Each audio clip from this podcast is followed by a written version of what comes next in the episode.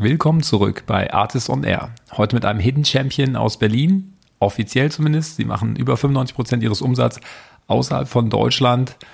Bei mir ist zu Gast der CTO und Co-Founder von 360 Dialog, Robert Konopka.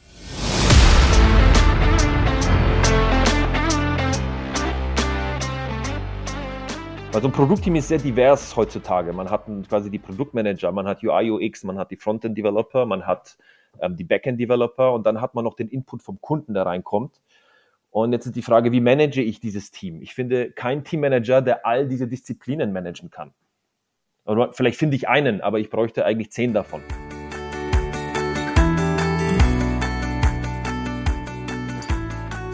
Ja, tatsächlich äh, Zufall, aber passend. Ähm, ihr habt es bei, bei Julius auf LinkedIn gesehen äh, zu dem Thema, dass wir beim Artist Summit jetzt einen Tech-Track äh, ergänzen. Heute mal einen CTO im Gespräch und ähm, ah, für mich äh, ein richtig spannender. Ich glaube, 360 äh, Dialog ist ein äh, Hidden Champion. Ähm, die, die Frage, die Kernfrage, die ich halt eigentlich in diesem Podcast ähm, erarbeiten wollte mit dem Robert Konopka, ist, wie bereite ich eigentlich eine Firma auf Umsatzwachstum 50-fach vor, wenn ich schon auf 10 Millionen ARA-Level unterwegs bin.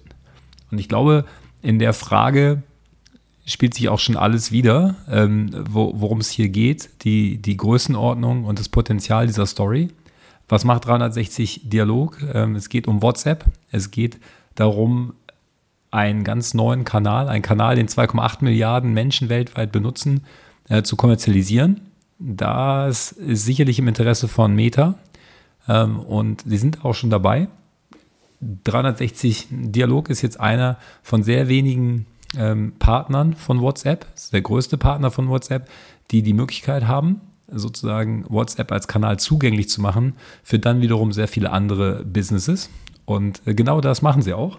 Ähm, haben früher andere Sachen gemacht, dann 100% auf WhatsApp geschiftet ähm, der Martin Sinner, Idealo-Gründer, ist eingestiegen. Der war ja auch bei uns auf dem, auf dem Summit. Der ist in die Firma eingestiegen, hat diesen, diesen Trend auch erkannt ähm, und äh, geholfen, sozusagen den Fokus dahin zu schieben. Und jetzt seit drei Jahren sind sie an dem Thema dran. Äh, was heißt das? Angefangen irgendwie mit 800 Kunden in 2020, inzwischen bei über 40.000 Kunden. Ähm, Gesamtumsatz um die 50 Millionen dieses Jahr hat der Robert geteilt davon ungefähr wahrscheinlich so 20 Prozent Innenumsatz, also wirkliches SaaS-Business, äh, Annual Recurring Revenue um die 10 Millionen Euro, jetzt nach drei Jahren, fully bootstrapped, also keine externen Investoren. Wahnsinn, finde ich Wahnsinn, äh, diese Zahlen. Und ähm, ja, wir sind reingegangen in die, was genau machen die da? Also wie kriegen sie es hin, so viele Kunden zu kriegen, zu betreuen? Äh, warum kennt keiner die Firma, beziehungsweise verhältnismäßig wenig wird darüber geredet. Ähm, und äh, ja, wie, wie geht man jetzt als CTO daran? Wie stellt man sich persönlich auf?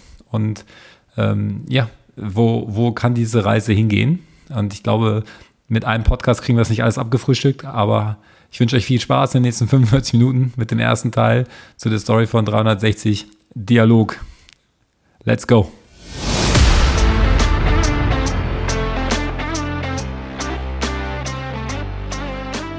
Artist on Air, der SaaS-Podcast für den deutschsprachigen Raum. Wertvolle Tipps von erfolgreichen Gründern, Top-Investoren und führenden Industriepartnern, die euch bei der Skalierung eures Unternehmens schnell und unkompliziert weiterhelfen. Zusammengestellt von Janis Bandorski, Julius Göllner und Matthias Ernst.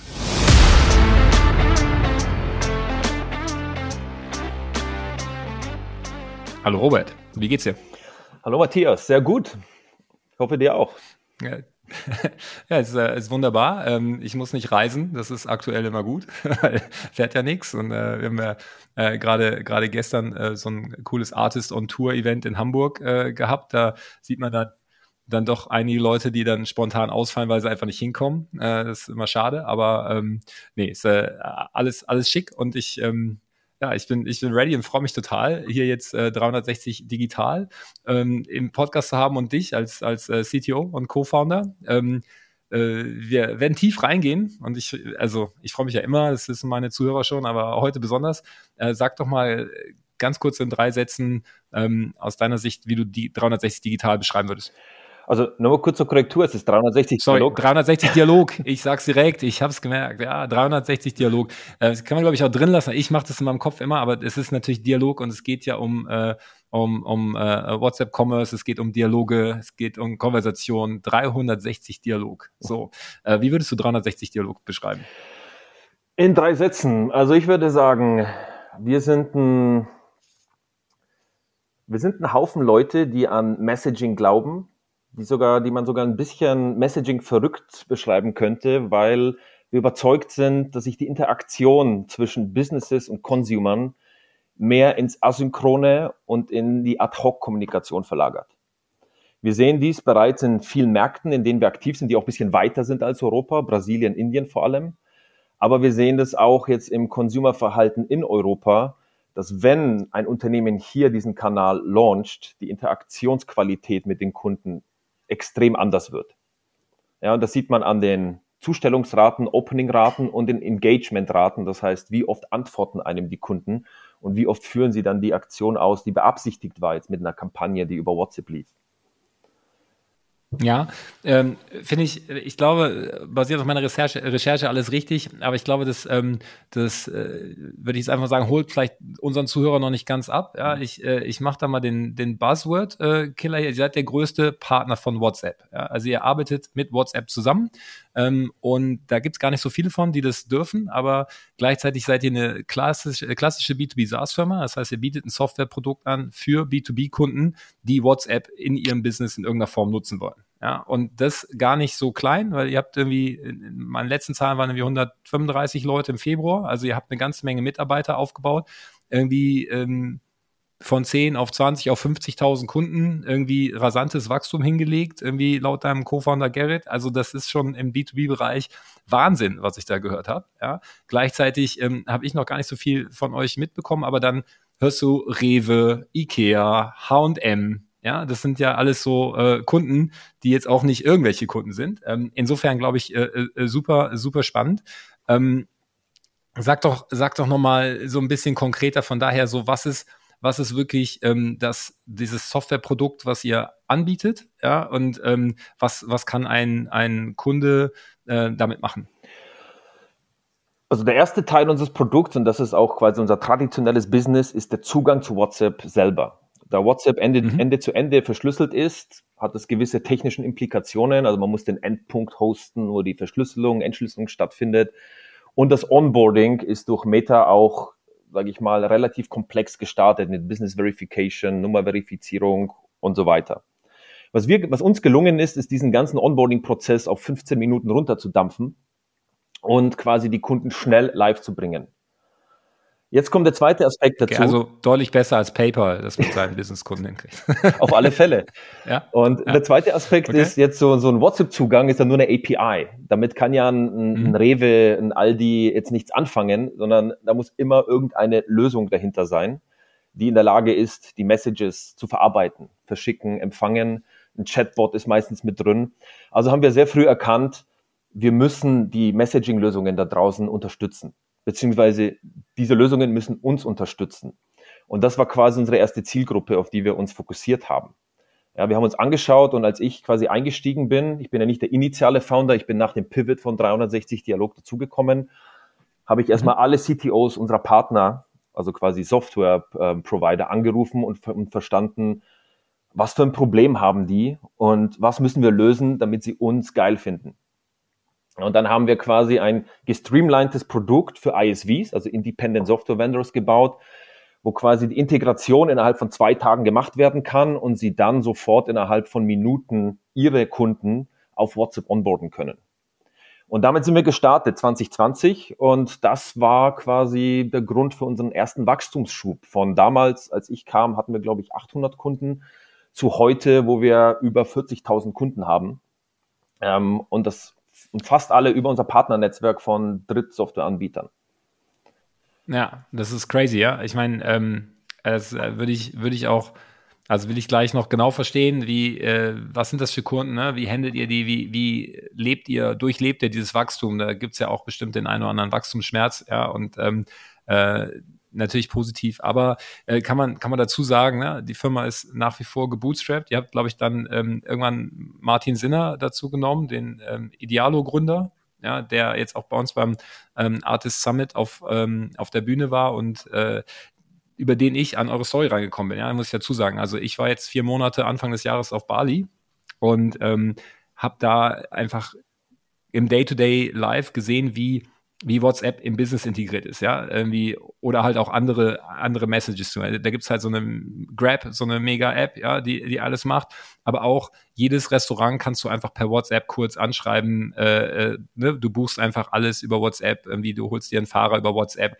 Ähm, das war so mein, mein Daily Life äh, und das war auch ganz gut, weil es alles über Daten ging und die Leute es besser verstehen können, so Language Barrier. Ja, und auf einmal höre ich dann im OMA-Podcast irgendwie Martin, irgendwie das von erzählen, was er so jetzt irgendwie, dass er da so nebenbei irgendwo eingestiegen ist. Aber ähm, ja, mein Verständnis ist, ihr, ihr wart schon länger da, dann, äh, dann habt ihr den Pivot gemacht und äh, bist du dann sozusagen äh, zeitgleich mit, mit äh, Martin dazugestoßen oder wie stelle ich mir das vor? Nee, es ist vielmehr so, dass Martin mich dazu geholt hat. Also Martin mhm. mh, mm, hat schon vor dem Pivot in die Firma investiert und ich glaube, er war einer der mhm. ersten, die, da, der das, die das Potenzial erkannt haben, dieser WhatsApp-Partnerschaft mit damals noch Facebook, jetzt Meta. Mhm und hat diesen Pivot auch maßgeblich mitgetrieben und geschaut, welche Leute braucht man denn, um jetzt daraus ein skalierbares SaaS-Business zu machen.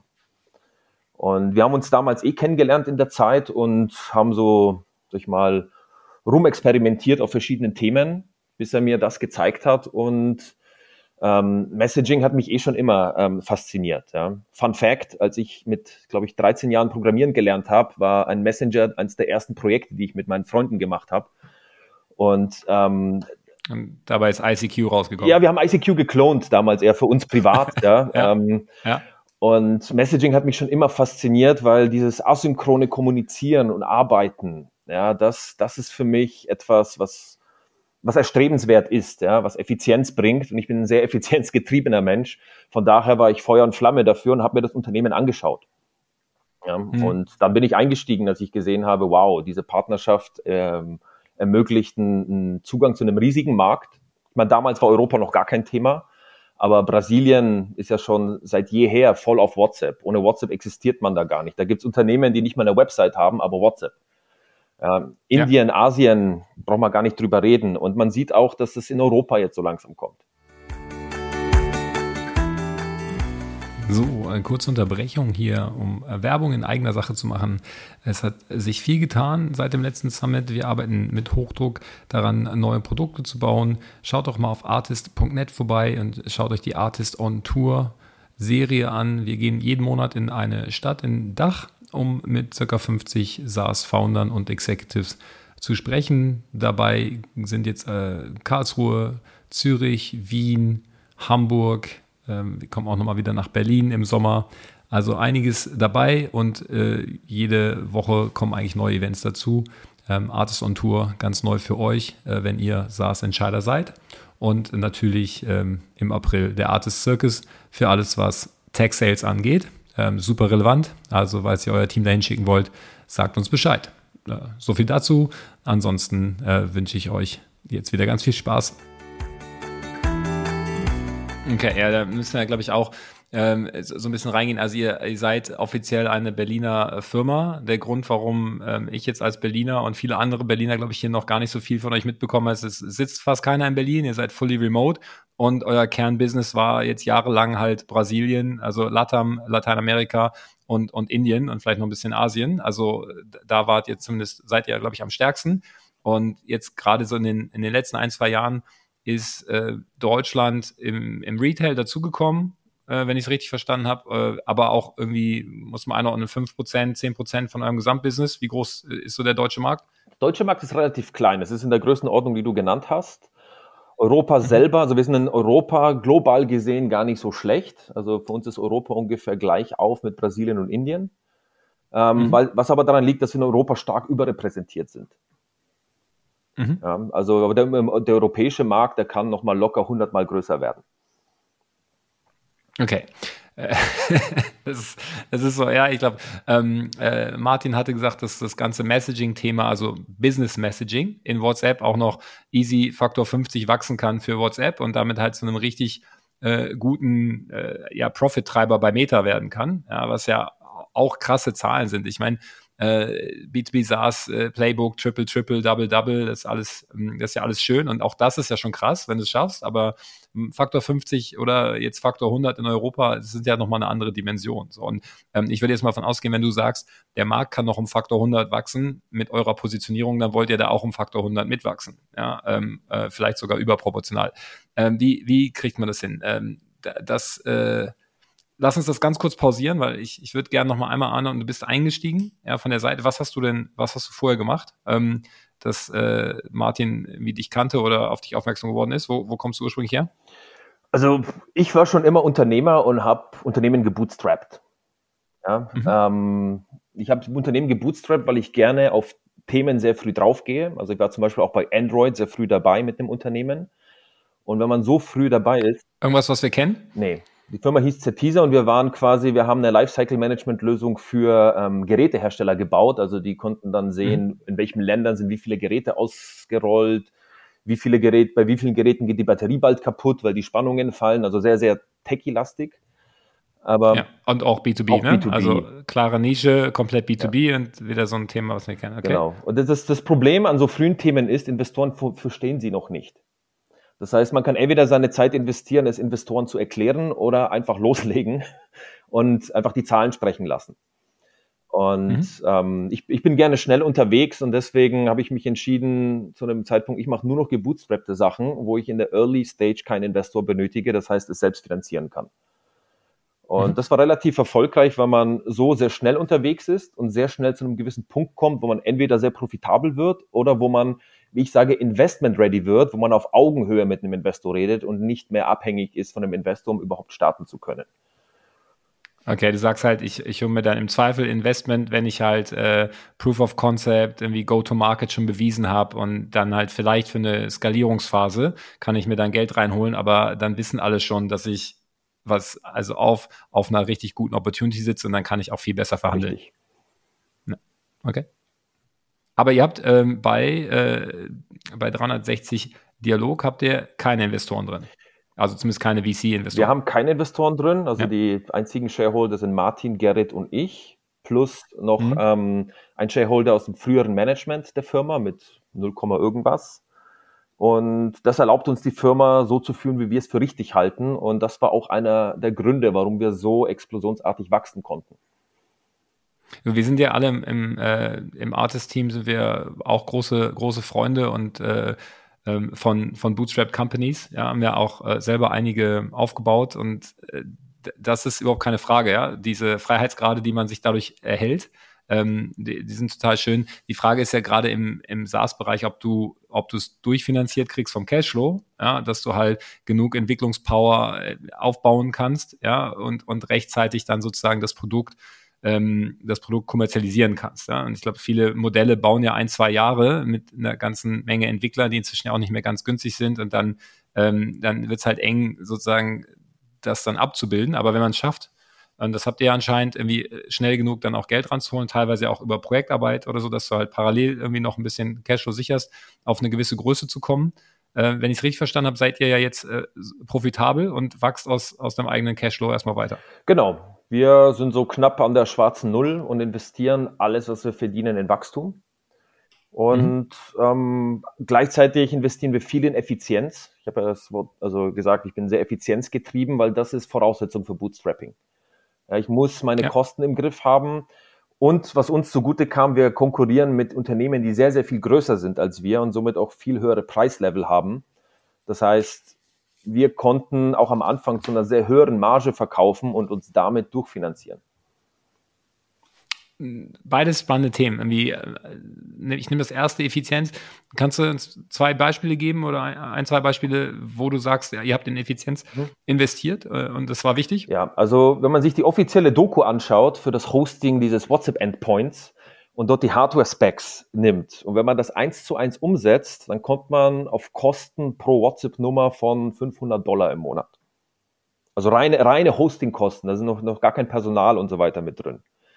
Was wir gemacht haben, ich habe mir einen sehr, sehr guten Architekten gehired ähm, und wir haben uns das angeschaut und haben es geschafft, ähm, diese Nummer zu einem Hundertstel der Kosten zu hosten. Also fünf, okay. fünf Dollar statt 500.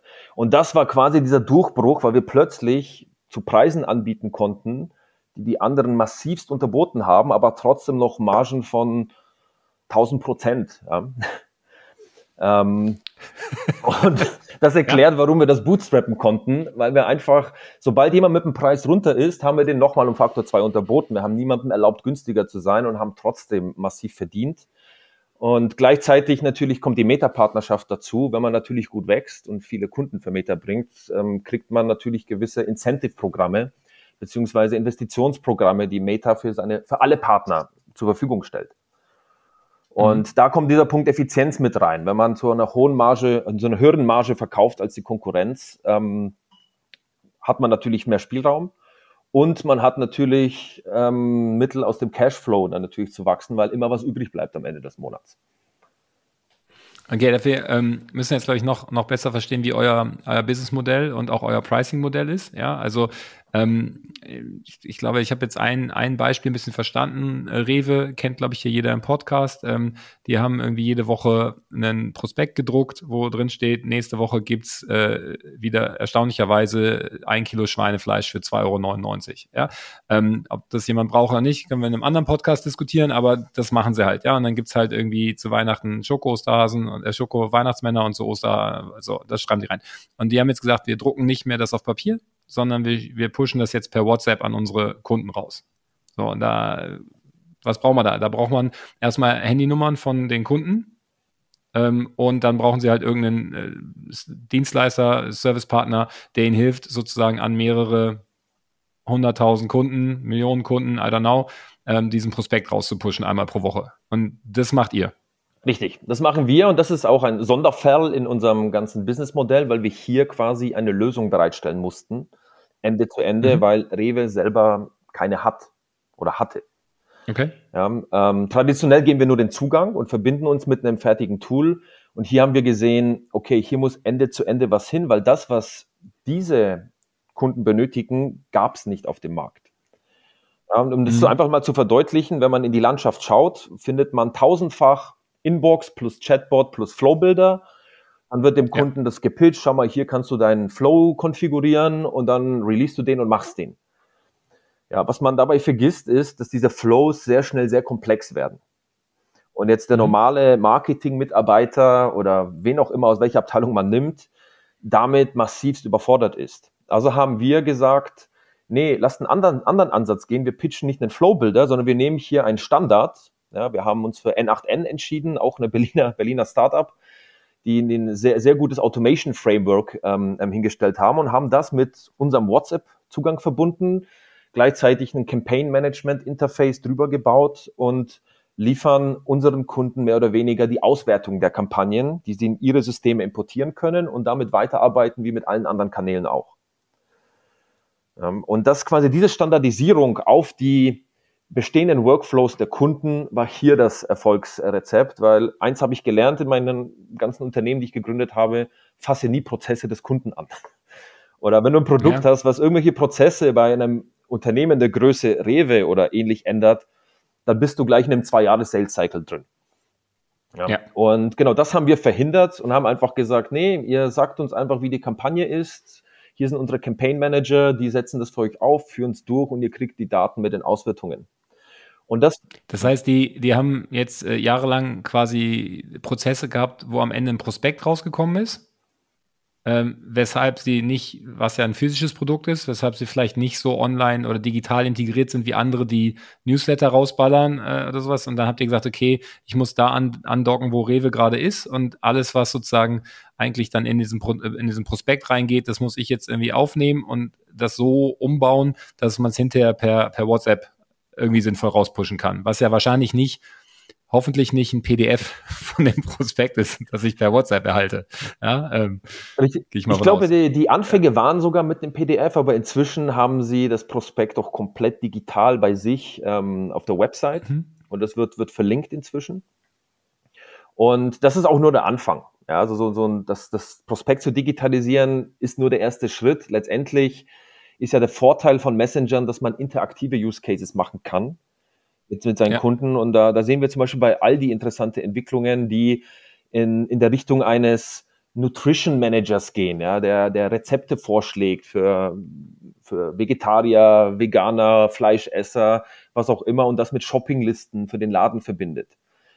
Ja, ähm, Gewinnspiele. Okay, also ich, ich pushe, ich pushe, ähm, ich pushe ein Angebot und dann sage ich, wenn jemand sich jetzt interessiert für ein bestimmtes Produkt, irgendwie, was weiß ich, Fleisch, dann kann ich auf diesen Wunsch Fleisch, kann ich halt sagen, okay, das kannst du kombinieren mit Rotkraul und Knödel und wenn du es einfach kaufen willst, dann tue ich dir das jetzt in deine Shoppingliste und nächstes Mal, wenn du zu Aldi gehst, hast du die Liste auf deinem Handy und kannst sie abhaken. So ähnlich funktioniert das, ja. Also man schreibt Hunger im, okay. im Aldi-Kanal und ja. wird dann gefragt, Fleisch, vegetarisch, äh, vegan.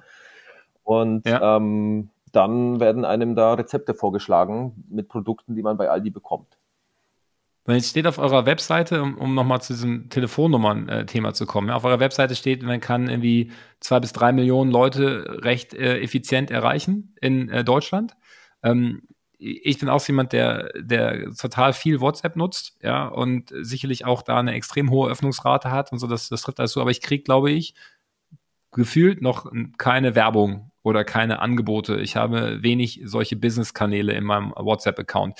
Ähm, woran liegt das, beziehungsweise wie kriegt ihr Leute, ähm, wie kriegt ihr Leute in überhaupt in, in so einen WhatsApp-Business-Flow rein? Ich glaube, das ist der größte Unterschied jetzt zum E-Mail-Newsletter. Deswegen mögen wir auch das Wort Newslettering auf WhatsApp nicht, ähm, weil das vom mhm. Prinzip ganz anders funktioniert. In WhatsApp darf man keine Leute anschreiben, einfach so. Wenn man das, das ja. tut und man hat ja bei WhatsApp immer diesen Button dann Report Spam. Wenn das mehr als mhm. zwei mhm. Prozent der Empfänger machen, dann ist die Nummer weg. Ja, dann kann man gar nichts mehr versenden. Das heißt, man muss die Leute motivieren, in den Kanal zu kommen und zu subscriben. Also ein explizites Opt-in zu machen und dann mhm. darf man denen ähm, quasi Angebote schicken. Man könnte es technisch auch anders ohne dem machen, allerdings führt das eben zu den gesperrten Nummern. Und wir raten den Kunden ja. auch davon ab, irgendwelche Nummern, die sie bei irgendwelchen Sign-ups akquiriert haben, dann für solche Kampagnen zu verwenden jeder, der das bisher gemacht hat, hat eine gesperrte Nummer danach. Ja, deswegen sagen wir bitte Finger davon. Das heißt. Okay, also es geht nicht darum, dass du, du, du willst gar keine Telefonnummern einsammeln, sondern du versuchst die Leute direkt dazu zu kriegen, dass sie aktiv in diesen WhatsApp-Kanal sich, äh, sich aktivieren, sich reinschreiben. Also irgendwo ein QR-Code, äh, den scanne ich, dann geht WhatsApp auf und dann steht da, willst du dem Aldi-Kanal oder dem Rewe-Kanal beitreten. Richtig. So, okay. Jetzt äh, war irgendwie gerade, ich weiß nicht, ob du das gehört hast, aber es äh, war gerade der ähm, Johannes von Snox ähm, bei OMR. Die haben so ein äh, sehr erfolgreiches Business äh, mit, mit, Socken aufgebaut, über, am Anfang überwiegend über Amazon, inzwischen alle Kanäle. Und der hat gesagt, die nutzen nicht euch, sondern die nutzen, äh, glaube ich, Charles, also das, was OMR auch nutzt. Ja. Ähm, er, hat, er hat gesagt, die verlosen dann einfach ein iPhone 15 und dann kriegen sie wieder 10.000 neue äh, Leute in ihren WhatsApp-Kanal, so als, als kleiner Hack. Mhm. Ist das, äh, ist das das, was helft ihr da den Kunden oder muss das einfach Rewe und Aldi müssen sich einfach selber ausdenken, wie sie jetzt die Leute reinkriegen? Beides. Also die können selber mit Use Case Vorschlägen kommen, die wir dann quasi äh, implementieren für sie. Aber wir wissen natürlich von den ganzen Kunden, die wir haben, was funktioniert und was nicht. Und Gewinnspiele ist ein sehr, sehr guter ähm, Trigger, um Leute für den Kanal zu motivieren und sich anzumelden ist auch einer der mhm. günstigsten Acquisition-Methoden ähm, für einen WhatsApp-Kanal. Mhm. Und dann habe ich jetzt irgendwie als Aldi irgendwie mal ein paar Zehntausend oder ein paar hunderttausend Leute in dem Kanal. Ähm, bei Rewe denke ich mir, bis ich halt so ein, so ein Prospekt abstellen kann, muss ich ja eine gewisse Menge an Leuten in WhatsApp dann auch drin haben. Also wie, wie hat da die Conversion funktioniert? Also wie viel, wie viele Leute hatten sie vorher oder wie viele Prospekte haben sie gedruckt und wie viele Leute haben jetzt in, in WhatsApp? Wahrscheinlich kannst du die genauen Zahlen nicht sagen, aber also ich stelle mir vor, gerade bei einem Rewe, der ja jetzt nicht den, ähm, den Berliner Mitte, irgendwie Mitte 30, 40-Jährigen, der eh mit seinem Telefon die ganze Zeit rumläuft und sein halbes Leben irgendwie in WhatsApp hat, sondern es ist ja einfach der Querschnitt der Bevölkerung. So, da sind ja 80-jährige Leute dabei, die wahrscheinlich mit WhatsApp gar nichts anfangen können. Ähm, jüngere Kinder, wo noch, oder Jugendliche, die sagen, boah, ich habe Data, äh, Probleme, ich will gar nicht alles über WhatsApp machen. Also wie, wie, wie läuft es da von der Conversion? Also was anfangs gut funktioniert, sind die eigenen Kanäle der Unternehmen, also Website, ähm, QR-Codes in den Prospekten. Rewe hat ja angefangen, als es noch Prospekte gab, ähm, Poster in den Filialen. Ähm, doch das App sehr, sehr schnell ab. Ja, und ähm, dann ist man gezwungen, weitere digitale Kanäle, wie zum Beispiel Meta-Ads. Meta hat ein neues Ad-Format, nennt sich Click to WhatsApp. Wie der Name schon sagt, mhm. wenn jemand draufklickt, landet er nicht auf einer Landingpage, sondern direkt in der Konversation. Und ähm, damit kann man quasi mit Hilfe von Budget Reach generieren und Leute in den Kanal bringen.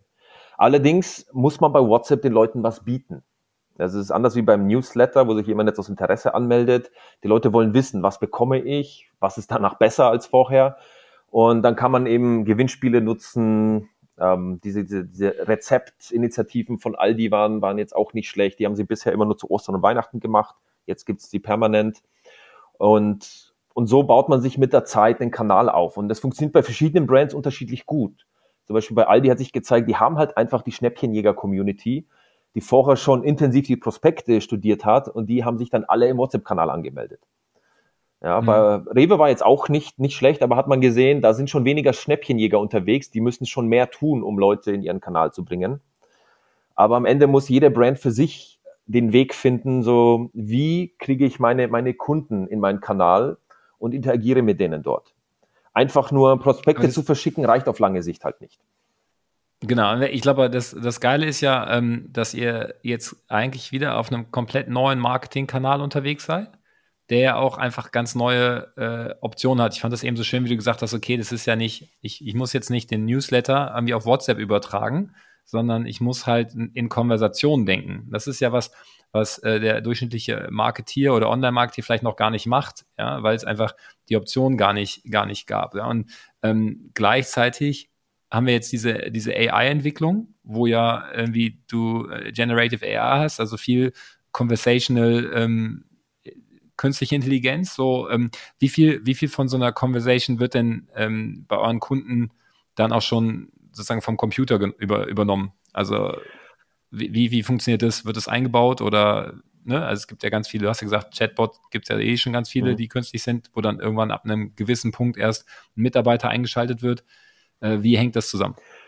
Also Stand heute ähm, wird, glaube ich, in fast jedem WhatsApp-Kanal ein Chatbot eingesetzt. Es gibt ganz mhm. wenige, vielleicht Customer Support-Kanäle, wo es nicht so ist, aber Customer Support ist für uns auch eher so ein Randthema. Allerdings sind 99,9 Prozent aller automatisierten Konversationen geskriptet. Das heißt, da gibt es feste Regelwerke, innerhalb derer man sich bewegen kann. Und da ist kein Gen AI Chatbot involviert. Es gibt erste mhm. Experimente damit. Das ist, das ist das Flowchart, was du meinst. Ne? Ich habe eigentlich einen Baum und dann habe ich halt verschiedene Eingangspunkte und dann habe ich äh, drei Antwortmöglichkeiten, das viermal hintereinander, dann habe ich drei hoch vier äh, wie Blätter im Baum und äh, am Ende kann ich das halt alles zumindest äh, abzählbar darstellen. Ja, und ähm, das ist dann einmal ein bisschen Arbeit, aber wenn ich das dann einmal aufgebaut habe, dann funktioniert er relativ lange stabil alleine. Ne? Richtig. Mhm. Und das ist, das wird einfach gemacht, weil erstens jetzt so eine große Brand will Verlässlichkeit haben, was da ausgegeben wird und wo ein Kunde landen kann. Das ist jetzt bei Gen AI ja. nicht immer sichergestellt. Und ja. zweitens auch eine Kostenfrage, wenn einem jeder Buchstabe berechnet wird, äh, der da ausgegeben wird, ähm, versus zu, ich skripte das okay, einmal okay, und dann execute ich das für einen Bruchteil eines Cents, ähm, muss man da auch kalkulieren, lohnt sich das? Aber die Experimente mit Gen AI gibt's. Ähm, ich glaube nur am Ende wird das dann anders eingesetzt, als man vielleicht denkt. Mhm. Und wie? Also die Endlösung habe ich noch nicht, aber ich könnte mir vorstellen, dass so ein Gen AI vielleicht in die, die, geskriptete Konversation in Zukunft erstellt und optimiert und gar nicht selbst mit. Genau, ne, sagst du, hier ist, hier ist meine Konversation, kannst du die in, in 70 Prozent der Buchstaben, aber bei gleicher Qualität nochmal neu schreiben oder so, ne? Und Zum Beispiel. Dann, äh, optimierst du dann irgendwie so. Ist es, aber ist es wirklich so, ich hatte jetzt verstanden, ähm, äh, ich habe es noch nicht gar nicht verstanden, aber ich sag mal, wie, was ich glaube. Ähm, ihr nehmt eine SaaS-Fee, also ihr nehmt halt eine Gebühr äh, von euren Partnern dafür, dass sie eure, euren Service nutzen können. Also dass sie Zugang kriegen zu der WhatsApp-API und dass ihr ähm, äh, verschiedene Services on top baut. Und zusätzlich zahlen die Endkunden aber halt dann auch noch den tatsächlichen Verbrauch, der an Messages entsteht. Das heißt, wenn ich weniger verschicke, zahle ich weniger. Wenn ich mehr verschicke, zahle ich mehr. Aber diese Transactional, das ist eigentlich nicht das, was ihr kriegt. Das reicht ihr eins zu eins durch, weil es zahlt letztendlich der, der Kunde an euch. Äh, dadurch pusht er euren Umsatz, aber ihr zahlt es direkt weiter an, an Meta am Ende. Richtig. Man, man zahlt pro Conversation. Conversation ist so ein ja. 24-Stunden-Fenster, das man mit jedem Kunden hat. Und das reichen mhm. wir eins zu eins durch. Da haben wir uns bewusst dagegen entschieden, selber noch was Transaktionales ähm, einzuführen, weil wir einfach ein solides SaaS-License-Fee-Business haben wollten, egal was Meta macht. Ja. Genau, aber das, was zahle ich dann an euch? Ich zahle dafür, dass ich jetzt, ich nehme jetzt mal mein, äh, mein Matthias Ernst Supermarktkette, mhm. ja, äh, wie ist in sechs Ländern in Europa relativ erfolgreich und jetzt will ich pro Land eine WhatsApp-Nummer haben damit ich sozusagen äh, ME Deutschland habe, ME Niederland und ME Frankreich. Mhm. Ja, und ähm, dann will ich für jedes Land eine eigene Nummer haben. Dann sagt ihr, okay, ist kein Problem, die Nummer kriegst du bei uns, wir hosten die, hast du ja eben gesagt, habt ihr sehr effizient aufgebaut und von der Nummer, die, die werdet ihr dann sozusagen als, die steht dann nicht als Nummer in meinem Handy, sondern direkt auch als ME Supermarkt, taucht das dann auf als Kontakt oder so, könnte ich mir vorstellen. Und dann ähm, habe ich diesen Kanal mhm. und den können jetzt Leute abonnieren. Was zahle ich denn dafür? Genau. Oder äh, wofür zahle ich? Also für dieses Offering, also quasi Marketing und WhatsApp, ja, das ist ein Managed Service mhm. bei uns. Da ist immer ein Projektmanager, ein, ein Account Manager involviert. Der Projektmanager implementiert den Use Case, beziehungsweise modifiziert ihn, sorgt sich um den Datenimport. Man muss ja die Angebote irgendwie ins System kriegen. Teilweise gibt es für jede mhm. Postleitzahl unterschiedliche Angebote, vor allem bei deutschen Retailern. Also da ist eine gewisse Komplexität dahinter.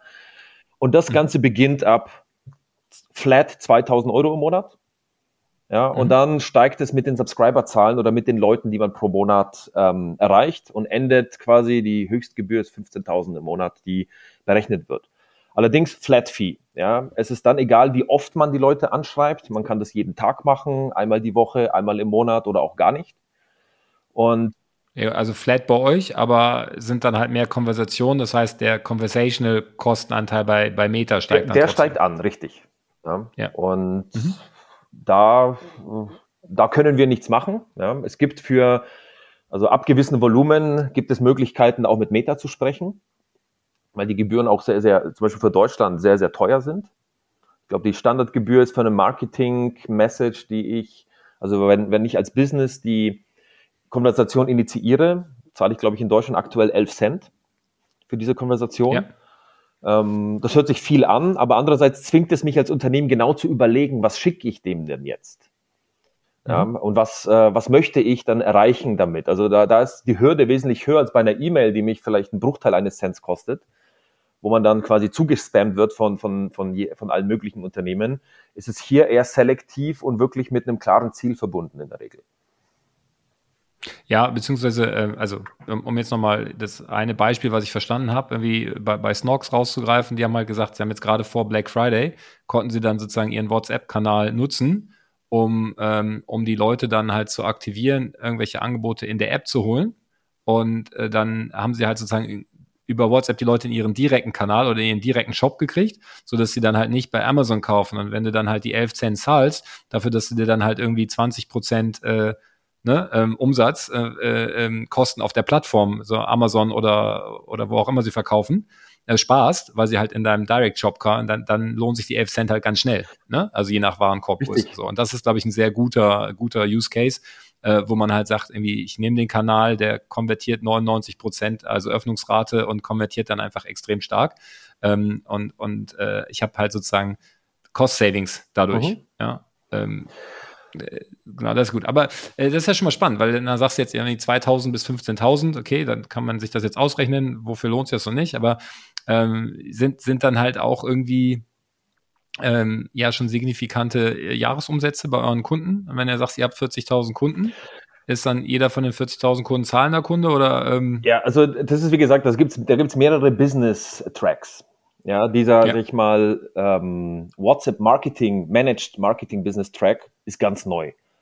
Da, da okay. haben wir keine 40.000 Kunden. Ja, da ist, da ist die Kundenzahl eher hoch zweistellig, aber wesentlich kleiner als die, der Hauptanteil, der quasi von uns nur den Zugang erstmal bekommt oder quasi mhm. unsere neue Measurement Solution kauft. Ja, wir haben in unserem Haupttrack gesagt, wenn man schon mit einem gewissen Ziel kommuniziert mit den Kunden und Budget einsetzt, um das zu tun, dann will man ja auch messen und auch unabhängig messen, was dabei rauskommt. Ja, und ähm, deswegen haben wir gesagt, unabhängig von unserer Marketinglösung und vom Zugangsbusiness bauen wir jetzt das erste unabhängige Measurement-Produkt für den WhatsApp-Kanal als Marketinginstrument. wo wir nicht ja. nur sagen, okay, du hast jetzt so viel investiert und das rausbekommen, sondern auch die Integrationen in die Drittsysteme bauen, wie ins Shop-System, auch in, in andere Ad-Networks. Also viele holen sich ihre, ihre Kunden über ähm, Google Ads, die kommen auf den Shop, dann klicken sie auf einen WhatsApp-Button, dann chatten sie mit dem Business, dann gehen sie zurück in den Shop und dann kaufen sie vielleicht das alles muss verbunden werden und konnte bisher nicht gemessen ja. werden. Also WhatsApp hat, bei WhatsApp hat das Tracking aufgehört, weil dann kann man keine Cookies übergeben, keine URL-Parameter. Das heißt, jeder WhatsApp-Chat hat das, hat das Tracking zerstört. Und dieses Problem lösen wir für unsere 40.000 Kunden. Natürlich auch für mhm. unsere Managed Marketing Kunden in Middle East und Europa. Ähm, aber das, das ist mehr oder weniger unser Hauptbusiness, mit dem wir den Großteil unseres Umsatzes machen.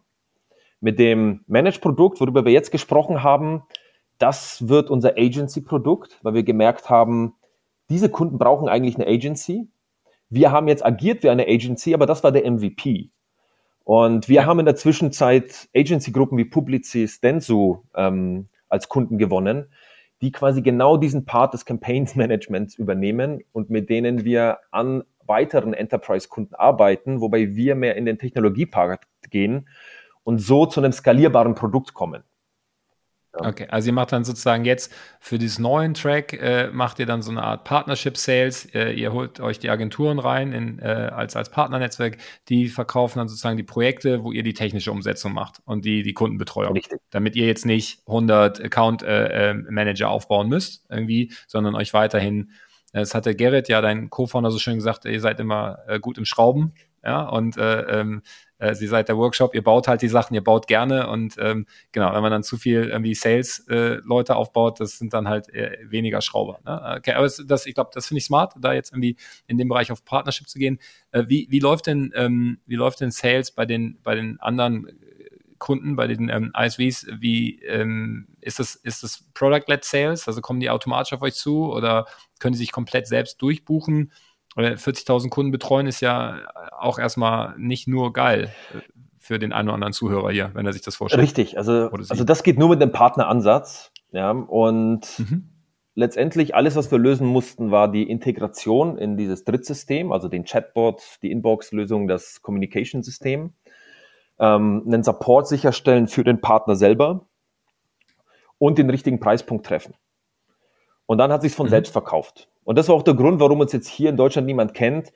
Wir hatten die letzten drei Jahre keine Zeit für Marketing. Wir mussten diese 40.000 Kunden onboarden, was uns jetzt bisschen auf die Füße fällt. Also das lösen wir gerade. Jetzt auch neuer Head of Marketing gehired und Team wird aufgebaut, so dass wir auch mit klassischem Marketing erklären können, was machen wir, wofür stehen wir. Vor allem auf dem neuen Marketing-Thema ist das wichtig. Also Marketing ja. auf WhatsApp. Aber wir bekennen uns zum Partneransatz. Wir könnten nie im Leben wir haben Kunden aus über 100 Ländern. Wir können nie im Leben als deutsche Firma diese Kunden managen, also effizient managen, ähm, sondern wir müssen auf den Partneransatz bauen. Und deswegen haben wir auch klar gesagt, wir entwickeln keine Lösung, die in Konkurrenz zu unseren Partnern steht. Sprich, von uns wird es nie einen Chatbot mhm. geben, nie irgendeine eine Inbox-Lösung, sondern wir werden, wenn dann, Partnerlösungen verwenden ja, ähm, oder halten uns da ganz raus.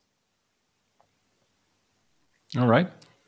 Und wie geht's, wie geht's jetzt weiter? Ne? Also ich meine, ihr habt äh, irgendwie 130 Leute, die an dem Thema arbeiten. Ähm, wie sind die aufgeteilt? Wie viele davon äh, sind sozusagen Developer und bauen am, am Produkt? Äh, knapp über die Hälfte sind Developer und der Rest ist mhm. Kundensupport, Sales, Marketing, Account Management, Legal, Finance.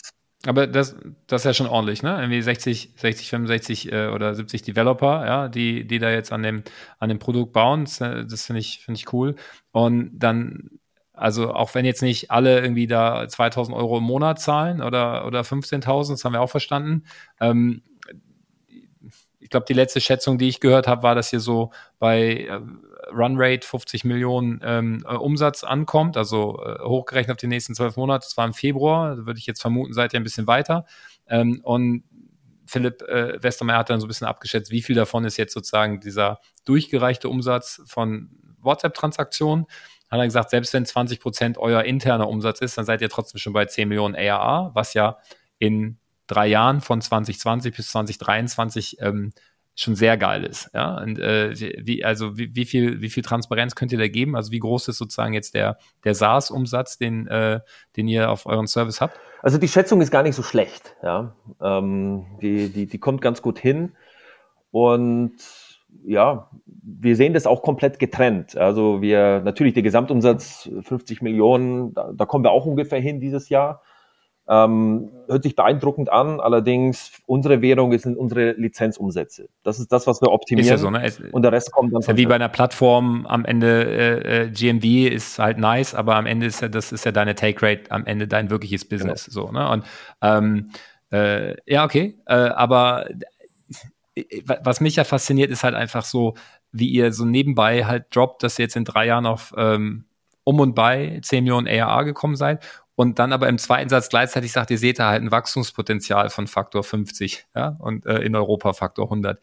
Das, das wäre ja ein Riesenladen, den ihr da vor euch habt. Und jetzt ähm, so aus, aus Founder-Perspektive interessiert mich so ein bisschen, äh, wie, wie du dich dabei fühlst. Ähm, also ähm, wie, äh, wie denkst du darüber nach? Ja? Also wenn ihr 50, Faktor 50 wachsen würdet, ja, ähm, was bedeutet das äh, für die Firma? Was bedeutet es für dich? Also wie stellt ihr euch jetzt auf, um das nächste Jahr wieder zu ver-X-fachen?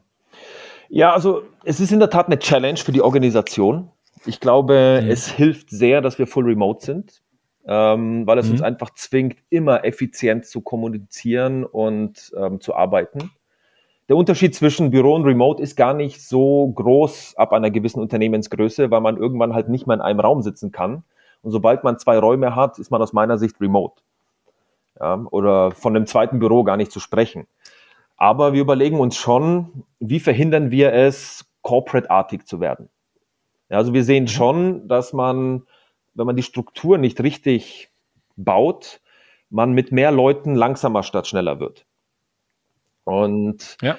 da habe ich mir jetzt angeschaut, auch bei verschiedenen anderen Unternehmen, ja, ähm, habe mir angeschaut, also ich habe jetzt auch einen Podcast gehört mit, äh, mit einem Founder von Airbnb, die ein ähnliches Problem auf einer größeren Skala hatten, wo sie gesagt haben, ja, äh, wir müssen jetzt grundlegend die Struktur ändern und aufhören, so in Departments zu denken, weil das macht uns so langsam. Und genau das haben wir jetzt auch im Ansatz.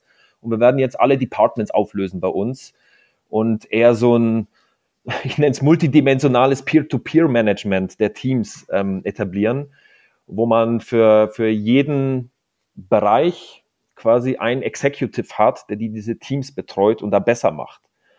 Weil so ein Produktteam ist sehr divers heutzutage. Man hat quasi die Produktmanager, man hat UI, UX, man hat die Frontend-Developer, man hat ähm, die Backend-Developer und dann hat man noch den Input vom Kunden, der reinkommt.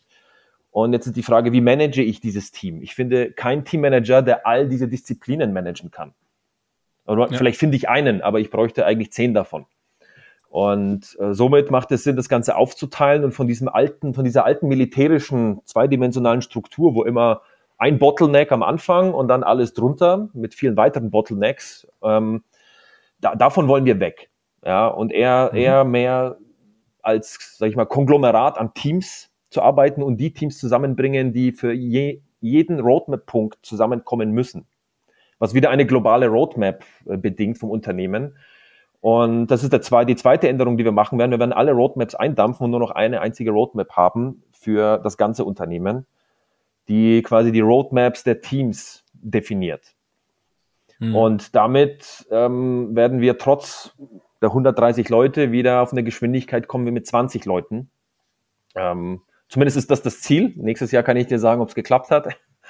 Ähm, und das ist, was man halt eben tut, wenn man, wenn man so wächst. Also wenn man mit einem Faktor pro Jahr wächst, muss man sich jedes Jahr diese Gedanken machen und eigentlich die ganze Zeit umstrukturieren. Ja, ja, das, äh, das glaube ich sofort. Die, die Frage, also jetzt habe ich inhaltlich verstanden, woran ihr arbeitet, finde ich auch cool. Also ich glaube, das, ähm, das klingt sehr, sehr sinnvoll. Ähm, wo holst du dir die Inspiration dafür her? Also denkst du es selber aus, äh, setzt euch zusammen oder gehst du in externes Coaching, redest du mit, ähm, du hast jetzt einen Podcast von Airbnb, also da schaust du mal an, an andere Leute, die, die das auf einer größeren Dimension irgendwie auch haben, das Problem. Wie, wie, was würdest du da anderen Foundern empfehlen? Wo, wo holst du Inspiration her? Also Inspiration von überall. Allerdings muss man sehr mhm. stark filtern, ähm, welche Inspiration trifft jetzt auf mich zu. Also ein Erfolgsrezept einer anderen Firma kann ich selten eins zu eins bei mir ähm, einsetzen oder übernehmen. Und wir haben einen Grundsatz im Unternehmen und das heißt, do what makes sense. Also vergiss alles, was du in deinem vorigen Job gelernt hast, ja, und überleg einfach, was ist das richtige Vorgehen für dieses Problem. Völlig egal, was andere Experten sagen oder was so die gängige Meinung ist. Und wenn das Sinn macht, dann machen wir das genauso. Genauso die Entscheidung, eine Remote-Firma zu machen. Also ich mache Remote-Firmen seit 2017, nicht weil es cool ist, sondern einfach, weil es für gewisse Produkte und Unternehmensformen die effizienteste Organisationsform ist, die ich haben kann. Vorausgesetzt, ich habe die richtigen Leute dafür. Und mhm. wir haben es gemacht, weil es Sinn gemacht hat für uns. Nicht, weil gerade eine Pandemie war und ein Lockdown oder sonst was. Klar, das waren Dinge, die uns eh gezwungen hätten, das zu machen, aber wir haben es gemacht, weil wir sicher waren, so können wir am effizientesten arbeiten. Und genauso ist es mit Inspirationen. Also die meiste Inspiration hole ich mir aus meinem Team. Wir haben sehr viele Entrepreneur-minded Leute eingestellt, sehr viele Founder, die mit ihrem ersten Startup gescheitert sind, arbeiten bei uns. Und das ist meine erste Inspirationsquelle. Und dann kommen die externen. Man liest mal ein Buch, man hört von irgendwas, man hört einen Podcast und natürlich andere Unternehmer, die man kennt, mit denen man eh vernetzt ist. Ähm, da spricht man. Mhm. Und ähm, was glaubst du, ist die größte Challenge, die ihr jetzt 2024 vor euch habt? Die größte Challenge ist quasi zu antizipieren, wann dieser WhatsApp-Marketing-Markt anfängt exponentiell zu wachsen. Das ist noch nicht der Fall, weil dann muss man gewisse richtige Dinge tun. Ja, bis dahin macht es auch nicht viel Sinn, ganz viel Personal aufzubauen. Also außer wir hätten jetzt irgendwie 20 Millionen Funding, dann könnte man die alle vorher heiern und warten lassen. Ist aber nicht optimal, also halte, ich halte nichts davon. Ähm, sondern zu antizipieren, ah, okay, jetzt, be jetzt bewegt sich der Markt und jetzt fangen wir an, den Hiring-Plan hochzusetzen, die Leute schon onzuboarden, sodass, wenn es dann losgeht mit dem Sturm, dass wir, dass wir ready sind, um möglichst viel von diesem Wachstum abzubekommen. Okay, ja, das sind ja zwei Aussagen in einer. Du sagst, ich gehe davon aus, dass WhatsApp noch ganz am Anfang steht. Ich glaube, da, da sind wir uns einig, ja. Also, ähm, also Business WhatsApp, ja. Also WhatsApp ist etabliert, die Reichweite ist riesig, aber es wird bisher noch sehr wenig kommerziell genutzt, äh, insbesondere hier in Europa. Ähm, du sagst, das ändert sich, das ist mal die eine Hypothese. Mhm. Und die Frage ist ja jetzt wann. Aber wenn es sich ändert, dann braucht ihr signifikant mehr Leute. Äh, warum genau? Also was machen die Leute dann? geht hauptsächlich ähm, die Onboardings zu begleiten oder einzuschreiten, wenn sie fehlschlagen. Das war bei neuen mhm. Produkten immer ein Ding. Customer Support, aber auch die Use Cases werden diverser. Man wird mehr Integrationen in Drittsysteme benötigen ähm, und viele unbekannte Dinge, die wir heute nicht wissen. Ja. Aber es, es, geht gar nicht um die Masse an Leuten, sondern zum richtigen Zeitpunkt die richtigen Positionen da zu haben. Und das, das müssen mhm. gar nicht viele sein. Es kann sein, dass es nur vielleicht 15 Leute werden, vielleicht werden es auch 20, vielleicht 30. Aber es geht darum, genau das zu antizipieren und hier das Richtige zu tun, sodass man sich keinen Wasserkopf aufbaut im Unternehmen. Ja, das ist oft, was ich gesehen habe bei anderen, wenn viel Geld kommt rein und jetzt heiern wir einfach mal überall. Das, das, das hilft, da hilft Bootstrapping generell, ja. ne? dass man einfach sehr, sehr fokussiert am Produkt bleibt, am Kunden und versucht, die richtigen Sachen zu machen, weil man eigentlich, man hat einfach kein Geld für irgendwelche, ja, für einen Wasserkopf oder für, für irgendwelche Positionen. Ähm, trotzdem hatte Martin, glaube ich, im Februar gesagt, dass ihr schon irgendwie dabei seid, so Top-Manager einzustellen, weil ihr jetzt auf einer Größenordnung seid, wo auch nicht jeder im Unternehmen fairerweise irgendwie den Speed mitgehen kann in seinem Personal Development. Das ist ja auch irgendwie, glaube ich, immer, immer wieder so der Fall. Ähm, seid ihr aktuell auf der Suche? Das hört sich jetzt ja gerade so, so ein bisschen eher nicht so an. Also braucht ihr viele neue Leute oder ähm, wie, sieht es, wie sieht es da aus? Haben wir hier schon ein bisschen Werbung machen können? Wir brauchen nicht viele neue Leute, aber wir brauchen die richtigen neuen Leute. Also, mhm. sag ich mal, Top-Manager mit einem guten Mindset, also mit dem Startup-Mindset, die on fire sind für das Thema, nehmen wir immer. Also die würden wir immer einstellen. Gibt halt nicht viele davon, deswegen kann man so agieren. Allerdings haben wir jetzt keinen Schmerz an, an irgendwelchen Positionen. Wir haben Anfang des Jahres, wie gesagt, erfahrenere Leute gehired, teilweise von Meta, teilweise ja. von großen deutschen Unternehmen und mhm. ähm, haben die in ihre Rollen geonboardet und shapen mit denen das Unternehmen und profitieren von ihrer Erfahrung. Ich nutze die Leute auch sehr oft fürs Coaching von jüngeren Leuten damit die ja. einfach das, was sie schon in 20 Jahren gelernt haben, weitergeben an die Organisation und wir uns mit neuen Fehlern beschäftigen können und nicht mit denen, die die schon mal gemacht haben. Okay.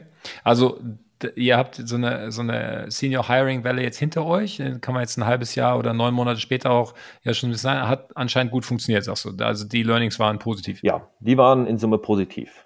Es war auch eine Challenge für uns, weil wir, weil wir ja. mussten lernen, wie onboardet man solche Leute. Da kommt jemand, ja, ja. der 20 Jahre schon was gemacht hat und genaue Vorstellungen hat, was zu laufen hat, in ein Unternehmen, was komplett unkonventionell arbeitet. Mhm. Ja, also da mussten wir schon lernen, wie, wie kriegen wir die auf unser Mindset und wie kriegen wir die dazu, manche Dinge zu vergessen von früher, aber trotzdem ihre Erfahrung einzubringen. Äh, sind wir immer noch am Lernen, aber unterm Strich, mhm. denke ich, ist es uns gut gelungen und wir haben sehr stark profitiert auch von diesen, von diesen Leuten, weil nehmen wir mal Incident Management Prozess. Ja, klar kann ich das mit Mid-Level ja. und Juniors designen und ich habe ja auch ein bisschen Erfahrung da drin. Aber wenn ich das Thema komplett abgeben kann an einen erfahrenen Manager und der mir das wirklich mit Best Practices alles aufsetzt, dann läuft das einfach. Ja, da ist Erfahrung sehr gut. Ähm, mhm. Und davon haben wir massiv profitiert auch. Wenn jetzt Leute mit 20 Jahren, dann höre ich auch auf, aber wenn ihr Leute mit 20 Jahren Erfahrung reinholt, dann sind einige von denen ja auch schon älter als du. Ja. Ne? Das heißt, äh, ähm, wie, wie, fühlst du dich in der Rolle, so äh, Co-Founder zu sein, aber ähm, Leute, also more experienced, also für bestimmte Bereiche more experienced Leute einzustellen, die sozusagen von deiner Vision zu überzeugen, ähm, das fällt ja auch manchen Leuten, also manchen Foundern dann irgendwann schwer. Ne? Also manche machen das ja ganz früh und holen sich halt irgendwie da, äh, wie bei Salando hat, glaube ich, einen, einen, ganzen Haufen Ex-McKinseys äh, eingestellt und so direkt irgendwie äh, sechsstellig alle und so voll gebuttert. Ähm, die, das muss man ja auch erstmal wollen und, und, äh, und können und supporten. Wie, wie fühlst du dich in der Rolle? Also ich bin sehr froh, wenn ich Leute habe, die erfahrener sind als ich und auch besser sind als ich auf gewissen Themen. Also das, das beruhigt mich eher, ähm, anstatt dass es mir für mich ein Problem ist. Und ich denke, wenn man sie kulturell richtig auswählt, dann ist das gar kein Issue. Also es muss, das ist mir immer ganz wichtig, deswegen, also ich interviewe auch jeden Mitarbeiter, der eingestellt wird, dass man auf so eine kulturelle Grundlage hat, weil dann lassen sich auch alle Probleme ausräumen und alle Konflikte ausräumen, die jetzt entstehen könnten oder auch wirklich entstehen. Und von daher gab es da jetzt also aus meiner Sicht kein Issue. Ich habe auch mit Martin Sinner gearbeitet, er ist ja auch älter als ich und ich habe ihn eher als Mentor genutzt und als Inputgeber, um quasi gewisse Dinge nicht auf die harte Tour lernen zu müssen, ja, sondern mhm. das einfach mal gesagt bekommen von jemandem, darüber zu reflektieren und daraufhin sein Handeln anzupassen. Das ist eigentlich eine ganz, äh, ganz äh, gute Überleitung zu, zu so einem letzten Punkt hier auf meiner Liste. Martin ist ja ähm, nicht so komplett operativ in dem Business. Ne? Wenn ich es richtig verstehe, hat er investiert, hält auch die meisten Anteile jetzt an der Firma, mhm. ungefähr die Hälfte ähm, und die anderen sind so ungefähr 25, 25 Prozent bei, bei deinem Co-Founder und dir, ganz grob. Mhm. Ähm, das ähm, in gewisser Weise würde mich das ja vielleicht auch nerven, wenn ich ein Viertel von der Firma hätte und mit dem anderen Viertel zusammen die Firma schmeiße und dann ist da noch jemand dabei, der gar nicht so viel arbeitet, aber den größeren Share hat. Ist das, äh, ist das, nicht, ist das nicht komisch? Ich hätte ja nicht mitmachen müssen. Ne? Also. Nein, also äh, ich, ich schaue darauf gar nicht. Wenn ich eins gelernt habe in meiner Zeit als Unternehmer, ähm, nicht auf Prozentzahlen schauen. Also erstens, ich mhm. schaue immer auf die absolute Anzahl der Shares. Ich beschäftige mich mit ja. Prozenten nur, wenn es um Stimmrechte und so geht. Und ähm, ja, Martin war maßgeblich beteiligt an der Transition dieses Unternehmens. Er hat das Unternehmen durchfinanziert, als ähm, niemand da war, um es zu tun. Ja, und dann ist es auch fair, ne?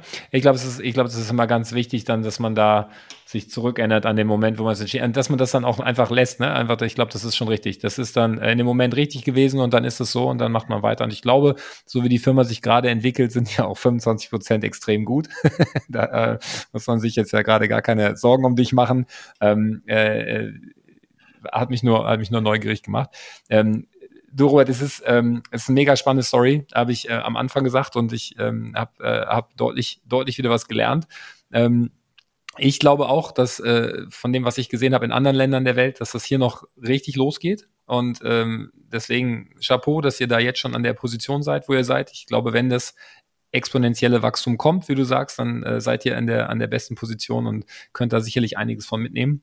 Ähm, deswegen äh, behalten wir euch auf dem Schirm, weil wir fest davon überzeugt sind, dass, äh, dass ihr da noch eine, noch eine ganz große Nummer werdet. Äh, und am Ende habt ihr ja zumindest legal oder offiziell irgendwie Berliner Wurzeln, auch wenn keiner hier ist.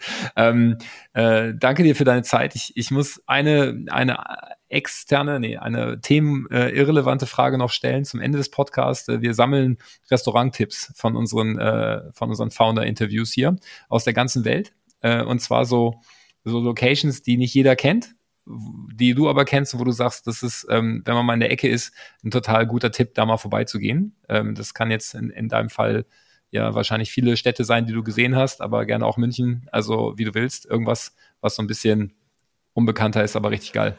Also das beste Sushi habe ich in Sao Paulo gegessen. Okay. Und da kann ich wirklich jedes Restaurant empfehlen. Ich hatte noch, ich glaube, ich war in zehn verschiedenen und eins war besser als das andere. Also das, das, das ist hart, weil das kann ich nicht in die Shownotes rein.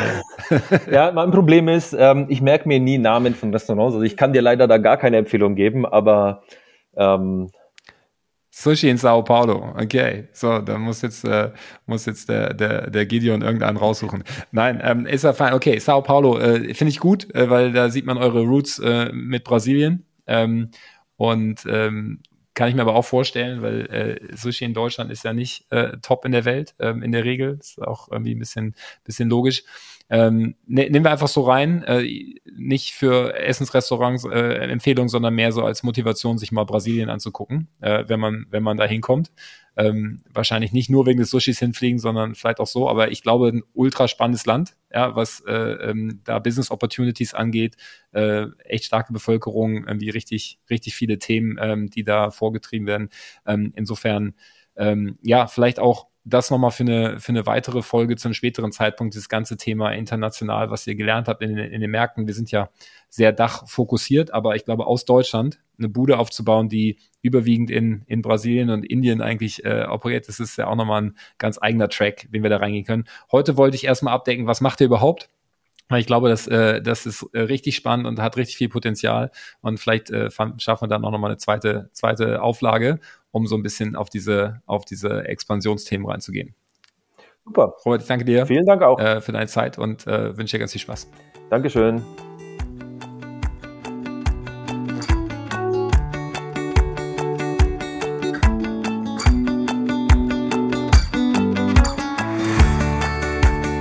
Ja, so am Ende dann nach einem etwas, äh, nach einem kleinen Griff ins Klo, sag ich mal, was den Firmennamen angeht, am Anfang des Podcasts, dann am Ende, glaube ich, eine gute, gute Episode geworden. Ähm, ich äh, lasse was dann auch einfach drin, ganz ehrlich, irgendwie, wir machen hier zwei Pods irgendwie pro, pro Woche. Ähm, da gibt es auch kleine, kleine Hakeleien. Ähm, aber äh, super spannende Story so oder so. Ähm, und 360 Dialog habe ich mir jetzt auf jeden Fall gemerkt. Ähm, dem Robert und seinem Team äh, ganz viel Erfolg. Und ähm, ja, äh, ich arbeite daran, die Story dann auch nächstes Jahr beim Artist Summit im, im Tech Track irgendwie dabei zu haben in irgendeiner Form. Ähm, I'll keep you posted. Schöne Woche, macht's gut, der Matthias.